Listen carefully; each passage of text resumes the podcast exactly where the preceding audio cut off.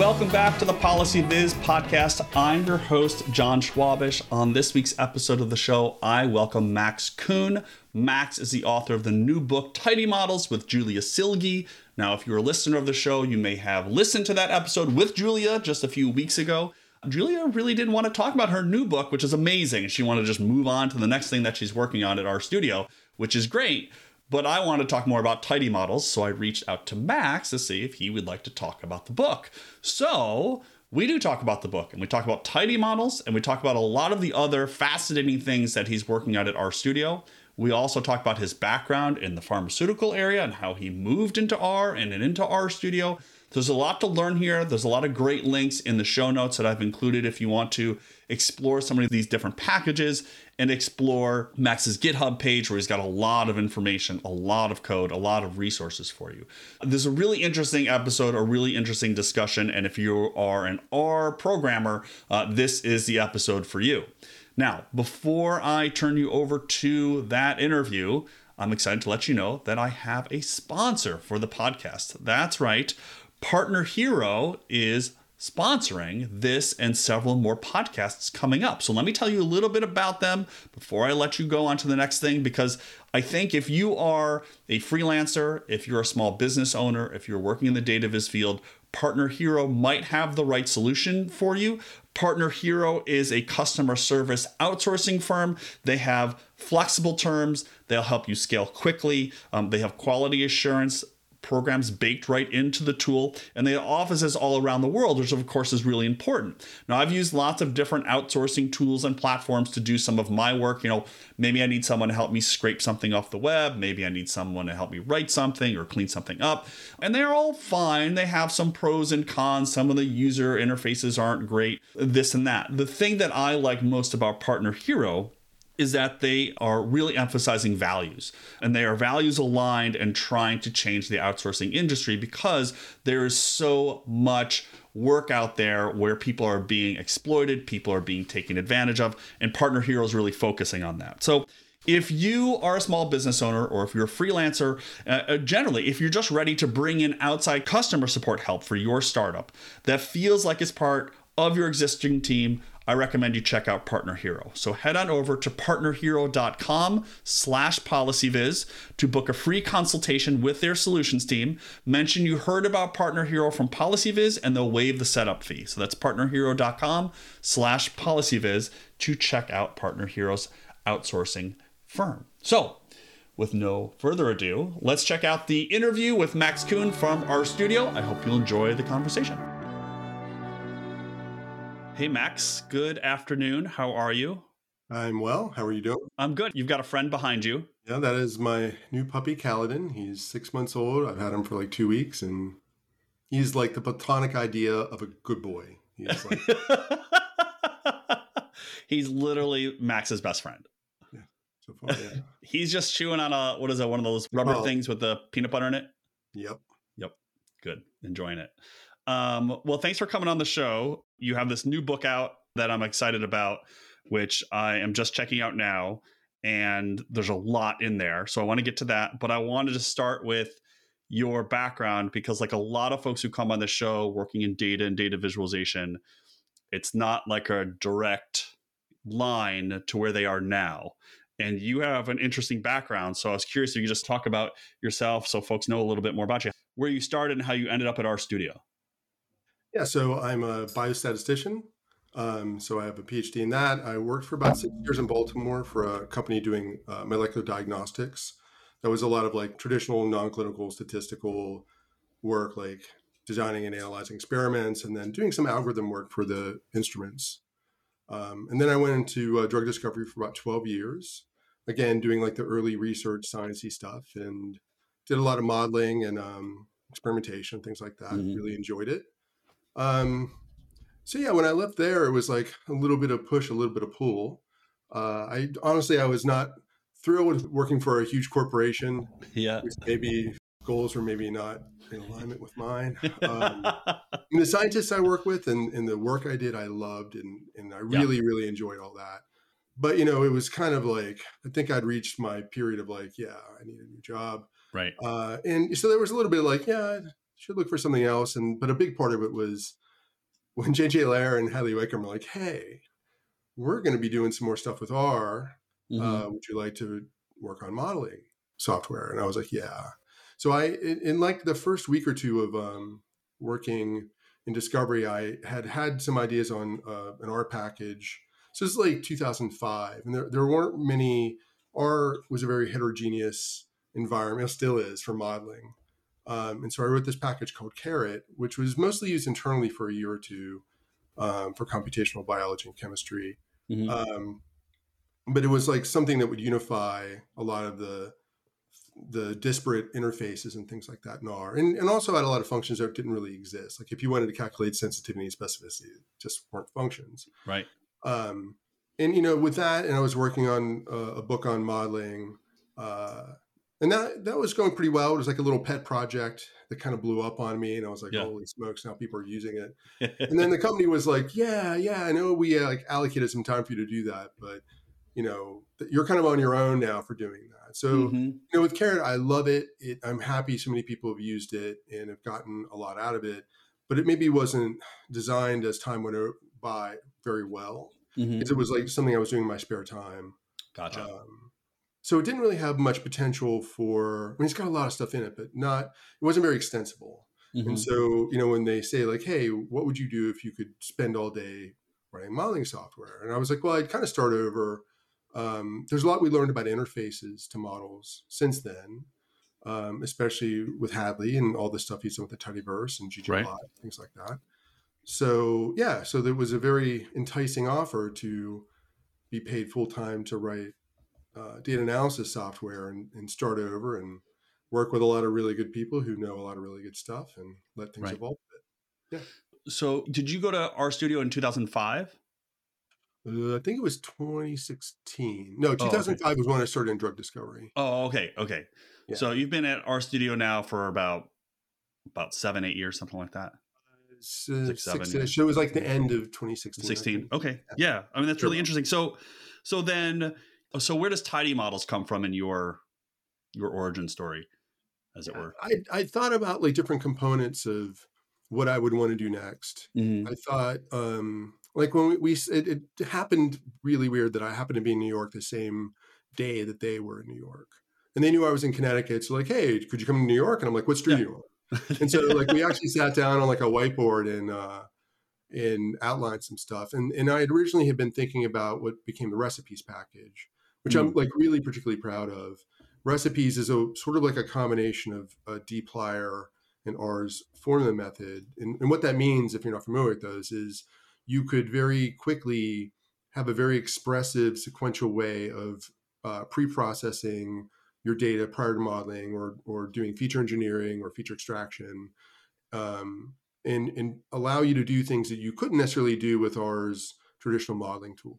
And so, you know, and that's very, very much influenced by the, you know, pipeable functions and dplyr and things like that. Right. So, you know, we kind of thought about that, and that was sort of like the first little bit of it.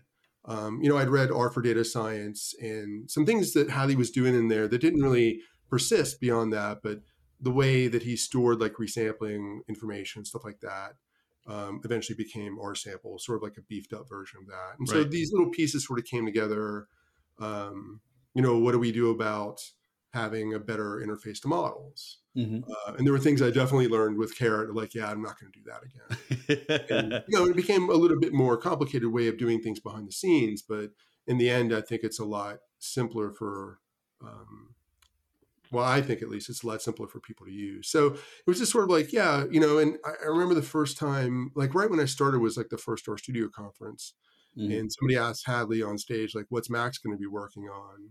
And he said like modeling, and they're like, oh, what kind? He's like, all of it. And I'm literally sitting, Jenny Bryan and I had just met because we kind of started the same place. We're sitting next to each other. And I was like, shit, pardon me, how clean this podcast is. But you know, it's very open-ended, and thankfully it still is. And, you know, and they trusted me enough to say like, all right, well, let's, you know, give him a hand when he needs it. Like we usually, you know, talk a lot about interfaces and naming things and like, what's a good way of doing things. Yeah. I want to ask, what drew you to R in the first place, as opposed to, I mean, I don't know any of the biostats packages. I'm sure there's a ton of them, but like what drew you to R?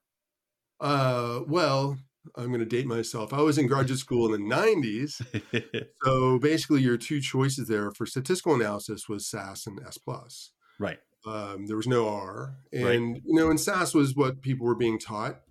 It became very clear to me that, you know, you're very limited in what you can do. Mm-hmm. And the reason I went into non-clinical statistics was the nature of that kind of job is you have like hundreds of customers doing many different things that don't have any predefined analysis. Mm-hmm. So somebody comes to you with some new laboratory test that they're working on that produces some really funky type of output, and it's your job to translate that into some numbers. And so, and I always gravitated to problems like that. So I felt having something very like, it's going to sound bad, I don't mean it to be bad, but like a superficial sort of programming language like SAS, it's not very expressive. Mm-hmm. And so in graduate school, I saw S+, and I was like, all right, you know, this is nice. Right. And so eventually S+ sort of petered out when R came online. And so, you know, R for me, I mean, it sounds like a silly thing to say now because we're so used to having actual programming languages to work with. But in the mid-90s, you know, that wasn't really the case. Right. And so, you know, having something where you had scoping and functions and data types and, you know, and that was like it was like, yeah, I can do anything I want to here. Mm-hmm. So, I mean, so, you know, I think in the language wars and data science, I think most of it's based on where you started. And it's not like I've never used Python or anything like that, but you know, R, I really do believe that R, I'm clearly biased, but like the S language in R is really based for people whose fundamental thinking process is about interactive data analysis. Mm-hmm. Right. So it's built from literally from the ground up with that in mind. Yeah. Which is not a knock against any other programming language. But if you're asking me like what I feel makes it click with me, it's like, oh, you know, there's some things that could look really kludgy to outside people, but they're really nice in terms of the context of what you're doing in R. Yeah. So contextually, you can call it like a DSL or, you know, domain specific language or something like that. But I like it for what it does. I wouldn't use it to like do my taxes, but no, right. For data analysis, it's fantastic. Yeah, for the tool. Yeah. And I guess I don't know enough about the history of R to be perfectly honest, but the movement from base R into using a GUI like RStudio, I don't even know what my question is here, I guess, but like, how did that, maybe the question is, how did that change your workflow or the way, or maybe it didn't, or how you think about using the tool when it has more of this space that's a little bit, well, I don't know, that's probably true, right? Just more user-friendly. So I think there's like two aspects of that are worth talking about. And first is syntax. Mm-hmm. And, you know, people are still arguing about this. You know, being like an S person, you know, back in the day, when I first started using it, I remember sitting in my office, and this is in Richmond, Virginia, in the basement of the medical building, and saying like, where's the damn inverse function? I just need to invert this matrix, right? It's solve. It's, you know, it's a solve function without adding the extra argument. Yeah. You know, and I'm like, what the hell? Or like the sort function, I want to sort a data frame. And no, you can't really do that. You have to use subscripting with the order function. And so it's really efficient and does some good things. I mean, it does a lot of good things. Yeah. But it's not really written in terms of like, you know, I could figure that out. You know, I have a PhD in statistics and done all this stuff. But, you know, if you're, you know, I've worked with like a lot of bench scientists, and I've worked with a lot of people who don't have any training in data analysis or statistics or computer science. Right. And I think that things like the tidyverse are born out of that. Like there's some just low hanging fruit about let's name things better. Let's give them arguments that, you know, and then you consider like the pipe, you know, the Magritter pipe or the base R pipe and start designing code for that. You know, people are still arguing about this, but I feel like for the average user, it's far and away better to be using, you know, assuming you're inside the scope of what, let's say the tidyverse or associated things do, it's a much nicer place to live. Yeah. So on the syntax side, I think that's a good answer. I think the sort of, you know, tidyverse gets a lot of press, but I think the thing for me as a developer, and this translates to the average user too, is the tool sets are so good. They're so good. Like the RStudio editor, like the IDE, the tooling around almost everything is, it just can't be better. And so the thing I've learned over the years is, you know, it's not that you need really, really good tools to be great at something, but man, does it make your life so much better. like I can't imagine doing pack management without the tools that the people inside of RStudio build. Mm-hmm. You know, think about users, like in terms of like importing data. The tools are largely, I think a lot of the tools I'm talking about are really born out of RStudio. Here's a great example is Jenny Bryan has spent a lot of time working on spreadsheets. Mm-hmm. You know, she's this brilliant person, and I think she recognizes like, yeah, all that fancy statistics is great, but if people can't get their data in, like, why are you doing it? Right. Right. And I remember talking to her about spreadsheets, and she and I had this sort of shared miserable experience of having people. So in biology, most genes can, there's different ways to reference genes, but for humans, there's this thing called the Hugo ID, which is usually a couple of letters. Mm-hmm. Like interleukin 18 is IL-18. Mm-hmm. And I had this experience where people, like external collaborators, would give data in an Excel file. And then we tried to read it in, you know, we would eventually convert to CSV for the systems we had. Yeah. And then eventually it goes back into Excel, or, you know, have these back and forths. Right. And it might take a Hugo ID like SEP 12 and think, oh, that's September 12th. Oh, yeah, sure. And so it converts that cell to a date. And then when you save it as a CSV file, it converts that as an integer from some reference date. Right. And so, like, you know, you're looking at this spreadsheet that's got maybe like 20,000 things in it. You're like, why is this long number there? And then right. a day or two later of you figuring this out, you're like, holy shit, that was a date, right? You know, and having tools that don't do that. I mean, yeah. It sounds silly, but like, that's what I mean is like, you end up fighting the process so much if you don't have good tooling. Yeah. And our Markdown, Shiny, and now Quarto, it's so fundamentally, like, I'm kind of jealous of people now as they don't have to live with the sheer pain that, you know, we had before. Like, yeah. You know, and even think about GitHub, you know, I was using CVS and really old version, version control and wow, you know. Yeah. yeah. Yeah. I don't want to sound like old man, but like, no, I know. But some of those, those one that the version control software that you'd have to purchase were just like, they were just not very good. Yeah. And just hard to use. Yeah. And then the notion of needing it for data analysis. A scientist or a statistician and I were meeting with some other statisticians, and we were talking to them about using version control. Like, oh, we don't need that. And the person I was with, his name was Jim Rogers, said, and he said it in not a condescending way, but he basically said, you do, you just don't know yet. You just, just haven't lost something that you wish you had. Yeah, and then when you do, you know, remember, I'm like three doors down, and I'll talk to you, I'll, you know, evangelize the gospel of version control. Right, right. Okay, so you have, let's pivot a bit. So you have a new book out with Julia Silge, who was on the show a few months ago. So it's I sort of noted as like a review of the code syntax behind tidy models, but it's not really a review. It's more of like a step-by-step. But it also is kind of a primer on regressions and modeling. And so I'm curious, like, let's start with, so it seemed like there's these two pieces. And so did you set out to have these two pieces? Like, not just going to give you a step-by-step in this particular coding language, which is kind of what like Hadley's R for Data Science book does. But yours is more of like, I think you could sort of think about it as like an intro stats textbook with doing it in R. Like, was that the idea? I don't know that we thought it out like that.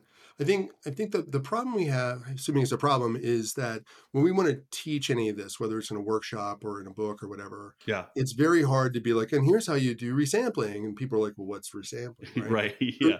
You have to front load all this information about like, what's a training set, what's a test set. And we're usually writing for people who are not experts at this. Mm-hmm. Again, like, you know, we're not writing for ourselves. We're writing for people who work at a bank and their boss is like, hey, I read this thing, go do a linear regression. We're like, what's a linear regression, right? And so like, so, you know, people just don't know. And so a lot of times we want to talk about the syntax of what we're doing, even if it's something that's not particularly fancy. We do have to sort of talk about the nomenclature, and the nomenclature leads a little bit into like, well, why would I do that? Like, why would I save some data as a test set? Yeah. And so it's really, I don't think we'd ever be successful in teaching anything if we were like, and here's how you do a random forest without telling you what a random forest, to some extent, telling you what a random forest is. So I don't think there's any other way to do it. I mean, unless you're looking at like a pure, like, statistics or machine learning type of book where there's no syntax or application, I think you kind of have to do them hand in hand, or otherwise it doesn't really benefit anybody. And The problem with me sometimes is like just stopping myself from going on. And, you know, right. You know, what's the minimum amount that makes sense? Yeah. And there's plenty of things I would like for them to know, but hey, this is a book on modeling software. So let's not worry about, you know, stuff like other things. Well, also the thing that's interesting is I think about like your book compared with like Hadley's book. Hadley's book starts with data visualization, right? And I don't know why he did that. My guess is that because with data visualization, when you start with ggplot, you get something right. You can see your success right away, right? You don't have to, you know, cleaning is kind of boring, you know, it's not like, and you get this success right away. And so, I mean, how did you and Julia sort of think about, did you think about that? You're like, just someone who's going to read this book is someone who's going to be interested in modeling and learning this. And, you know, we have to sort of think about that much of a setup. Yeah, I don't know. I feel like if they were reading that book, they have a reason, right? Mm-hmm. They're like, all right, I've heard of this, or maybe I haven't heard of it, or I haven't used it, but like I know of its existence. What does it do? Yeah. We don't really. A lot of times in training materials and some books, we do this like what's called the whole game, where we give them a little introductory chapter that's like not very in depth, but gives them a roadmap of like, hey, here's an analysis and what's happened, and then we'll go through this in detail later. We didn't really do that with this book. We kind of approached it from the standpoint of the first parts of being like about our philosophy. Mm-hmm. Like, why would I care about this? Like what, you know, sell me on why this is important or I should spend time with this. Yeah. And then we went a little bit into like, well, why aren't you using base R? And then from there it kind of proceeds in terms of like how you would do your analysis. Mm-hmm. So we talk about like, you know, a little bit about exploratory data analysis. We talk about data splitting because those are the first things you do. Mm-hmm. And then talk about like your first model and then, you know, eventually, you know, worm your way through to measuring performance and tuning models. And then there's a bunch of just assorted, interesting stuff at the end. So if anything, it emulates sort of the process that you would analyze your data, in which you would analyze your data. So, and it's mostly like a book where we want to like give them like an early win or something like that is more a book where we want to sell people on using it. Yeah. Like using that method in general, like, you know, for Hadley's book, it might be somebody who's coming out of Excel and they're like, you know, to give them something like that, like you said, is like you get them kind of hooked in. Shiny does the same thing. Yeah. And with us, we sort of had the premise that, all right, well, you're picking up this book for a reason. Mm-hmm. You're going to do some modeling. Maybe you've heard of the tidyverse and tidy models. So now you're in, what do you do? That's sort of. So the case you gave is, you know, the bank analyst is asked by his boss or boss to do something. I'm curious what you think about, this is going totally different direction, but I'm curious what you think about making modeling too easy for people, right? Yeah, that, you know? Yeah. This has come up so much. Oh, okay. I have thought about this so much. Recently, it's been a point of discussion. I mean, this is like heresy to say, and people are going to be like, all right, delete now. But like, I'm really, really not a believer in like any automated machine learning. Mm-hmm. I feel like that is like a recipe for disaster. It's not like Skynet, like taking over, but you know, where things go wrong is, and that's been like my mantra my entire career is like, what's the worst that could happen? Mm-hmm. And so, you know, most of the machine learning that I've done is like assistive. Like, you know, I don't need to tell a chemist, it's obvious this compound is the one you should synthesize to cure cancer, right? Mm-hmm. But giving them, I hate to use the word insights, but giving them prototypes like, hey, based on the data we have, here's like a de novo structure we think you might look at. And with the understanding that it might prompt them to say like, oh, I never thought about designing it that way. Or, you know, or they might take a structure that they have and say, well, how would this work if we made it? We haven't made it yet, but I'll give you the formula. You tell me how active it's going to be. And so that's sort of where I see the bulk of the utility in like machine learning and modeling and things like that. If we're talking about predictive models as opposed to like making inferences and drawing conclusions. Right. So, you know, that's sort of where I live. You know, AutoML is something, depending on how you define that I think is really interesting and helpful. Because I think as long as it instructs you where you learn something out of it. So to me, it's really scary to be like, oh, I just gave it my CSV file and I have this published model without knowing anything. Right. So, you know, I feel like we don't want to do that. In some sense, we have, I want to say, put constraints on that in Tidy Models. We've enabled you to do a whole lot of stuff. In fact, a couple of other podcasts have talked about some of these tools that we've developed. Yeah. And like, oh, no. But, you know, just saying that, like, you know, I had a lot of trepidation in making them. But on the other hand, like when I was doing modeling for a living, I would have wanted those tools. Right. So we certainly don't have anything where you just blindly get results without any oversight. And also we put in a lot of guardrails to really prevent people from, there's a lot of pitfalls in machine learning. It's really, and I've done this, it's really easy to get a model you think has really high accuracy. And then 6 months later, you get new samples. And you're like, why am I missing them all? Yeah. And it's because you made a methodology error and didn't realize it. And so we know where most of those things are. And we've designed the software and the syntax to really, you'd have to go out of your way to do it poorly and not realize it. Yeah. So, you know, those are all things that, you know, that come to mind when people ask me that question. You know, our friend David Robinson was talking about this in a blog post about tidy modelers. And, you know, and his point was, don't let people fool you with that. You should be concentrating on your problem. You should not be concentrating on, is my software doing the wrong thing? Am I unassumingly like making some big error? You should use tools that you can feel safe with and give you results. And he definitely felt like, you know, that was something that Tiny Models does. And I agree with him. You know, you don't want to get bogged down in, you know, am I resampling the right way or am I doing it properly? Did I use the training set in the right way or the test set? And again, like when I was talking about like tooling earlier, that it goes into that, that like if your job is modeling and you have good tools, and I think we're making those, then you get to be so much more productive because you're not bogged down in the, you know, the errors or like, oh, but did I do that right? Yeah. And so, yeah, I feel like that's probably the best answer is, you know, I'll admit, like I was talking to somebody who I knew pretty well and I was at their institution and we were talking and he was using Caret at the time. And he said, you know, I try like a dozen models on Caret and I don't really know what a lot of them do or how they work, but I get one that seems like it's doing really well. And then I go read the paper, you know, and be like, all right, so what exactly is it doing? How can I figure that out?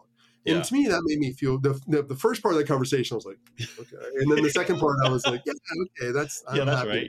Yeah. So yeah, you know, we especially want to facilitate people doing things that they couldn't do before, whether there wasn't an R package to do it or, and this happens to some extent, there's something that you want to use in R, but you end up slamming your keyboard on the table because it's so awful to use. And so we want to like smooth all that out. We want to just make those things either rewrite them or make them easier to use and more consistent and work well and allow you to do things that you really would have had trouble doing before. That it adds a lot of power to what you're doing. But again, you can do it in a way that you hopefully can feel safe in your application of these things. Yeah, it's like building some roadblock, but not a wall, right? It's like a speed bump, right? You want people to slow down, but you don't want them to be able to get to the end of the street. Yeah, maybe the analogy I'd be like is going off road. Okay. Like, you know, I can go straight to my grocery store from my house, go through a lot of people's lawns and get there much faster. You know, but the idea is like, you know, but I have to do a lot of work to get there, right? Yeah. So like, here's another example from Caret.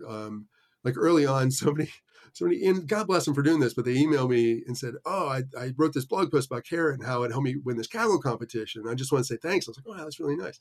Yeah. I got around to reading it and it was like, well, I mean, they weren't wrong, but they basically used Caret to try to map their training set to the test set and make them similar as possible to maximize their accuracy. I'm like, well, okay, yeah. I mean, you did it. Yeah. You know, we just want to make sure we don't put roadblocks up anywhere, but like to do that, you would have to really like, you'd have to do some interesting things with tidy models to be able to like finagle that.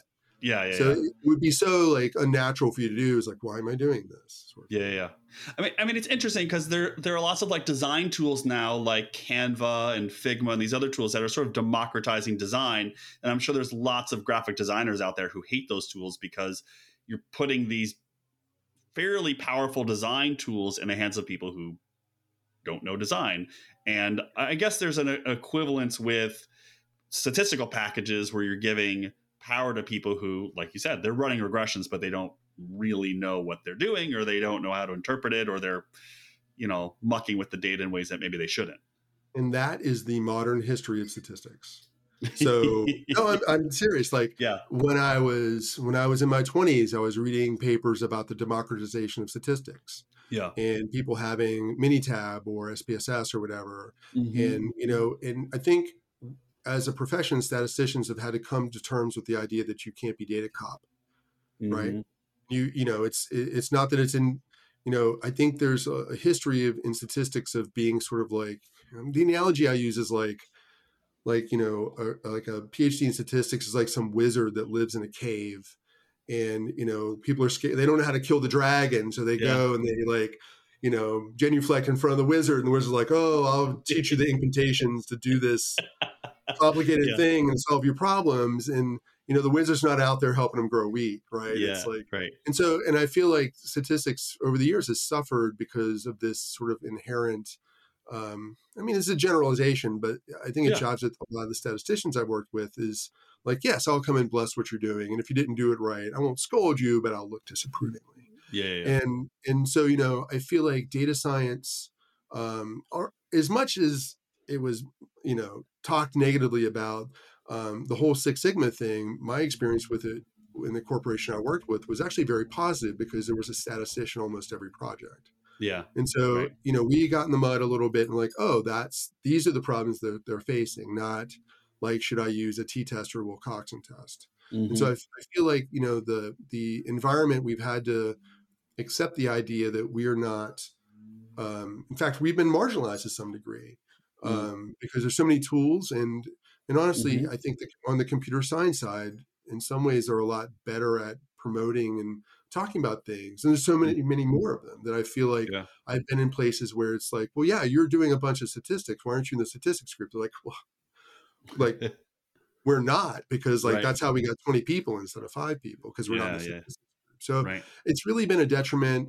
The cycle repeats itself like every 10 years. It happened with in the 80s with Taguchi methods and spectrometry, like partial least squares, and then it happening in machine learning with boosting, where, you know, we get a little bit, I feel like as a population, we get a little bit complacent. We see things from outside our community being published that have really good ideas, but maybe aren't really statistically all that rigorous. Mm-hmm. And then, you know, it's more like, once you have ideas, we can refine them. Right. And I feel like we're on the road to being more integrated and more hands-on and more just generally proactive than we were before, because we don't have much choice. And in a way, that's a good thing. Yeah.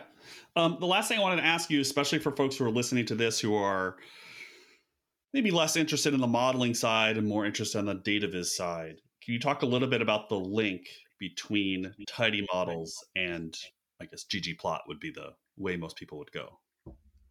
So I say this. I say this quote all the time. If you've heard me speak before, you've most likely heard it. But a professor I had said, like, you know, the only way to be comfortable with your data is to never look at it. And so before doing any modeling, you know, we promote, you know, our workshops and things like that. Hey, let's take 10 minutes, and whether it's base R or just summary statistics or ggplot, look at your data. What do you notice about this? That really informs the models. So, you know, there's usually this big feedback loop of like, you build a model, it works okay, you can figure out where it doesn't work, and then you have to do a bunch of like exploratory analysis to figure out why not those, right? Mm-hmm. Why don't samples doing poorly. Also, recipes in particular have some nice tools where you can do, especially for like high dimensional data, you can do very helpful and informative feature reductions. Like, you know, there's always principal component analysis, but there's a whole host of things like that, some of which are nonlinear, some of which are supervised, that will really help you understand your data a lot better. Back when I was doing computational biology, you know, the minimum number of outcomes I had in my experiments were about 7,000, you know, ranging up to about, you know, like 1 million, right? Yeah. And so now you have all these dimensions, and it's a very dense data set. Yeah. And how do I know if, you know, but you've got like 30 samples, you know, how do I know if any one of those samples is problematic? And so using these particular techniques, it gets you very far very quickly to figure out like, oh, this one's all goofed up because, you know, they they ran it on a week or two after the others, or, you know, whatever the example might be. So I think there's, like, if you do anything analytical, like in terms of analysis, you know, it's kind of a recipe for disaster if you, if you're not looking at your data. ggplot facilitates that, to look at your data, and then what you learn can then facilitate going backwards. Like you might, in some data analysis, figure out two of these model terms are really interacting with each other. And that's maybe the ggplot that you show to your boss's boss that says like, oh, look, we could exploit this interaction and make more money, or do a better widget, or whatever it is that you're doing. You really can't divorce data analysis and visualization. They really are tied together. Okay, so terrific. Thanks so much. So Tidy Models, people can buy the actual physical book, but there's also an open source version that they can check out. And I'll put the link to that. And there's code snippets in there too, right? So they could, they shouldn't, but they could just copy and paste and get things to run. Absolutely. And the whole book is there, like all the source files that if you wanted to compile the book and print it on your printer, like, I mean, have fun with that, but it's all out there for you. Awesome. And there's also tidymodels.org is a nice website we put together that has a lot of tutorials and a lot of really good resources. So if you like long form, check out the book. If you want more short form, almost like blog post length information, that's a better. That's the way to go. All right. Well, I'll put links to that and everything we talked about. I've got a whole, I'll have like the history of statistical packages on this, on the show notes for today. So terrific. Max, thanks so much for coming on the show. This is great. Thank you. Thank you for inviting me. And thanks for everyone for tuning into this week's episode of the show. I hope you liked that discussion with Max Kuhn. I hope you'll check out all the links I put on the show notes page, all the links to his books, his GitHub page, his RStudio page, all of the great stuff that you could learn about the tidyverse, tidy models, and all the other stuff that he is working on. So until next time, this has been the Policy Viz Podcast. Thanks so much for listening. The whole team helps bring you the Policy Viz Podcast. Intro and outro music is provided by the NRIs, a band based here in Northern Virginia. Audio editing is provided by Ken Skaggs. Design and promotion is created with assistance from Sharon Sotsky Ramirez, and each episode is transcribed by Jenny Transcription Services. If you'd like to help support the podcast, please share and review it on iTunes, Stitcher, Spotify, YouTube, or wherever you get your podcasts. The Policy Viz Podcast is ad-free and supported by listeners, but if you would like to help support the show financially, please visit our Winnow app, PayPal page, or Patreon page, all linked and available at policyviz.com.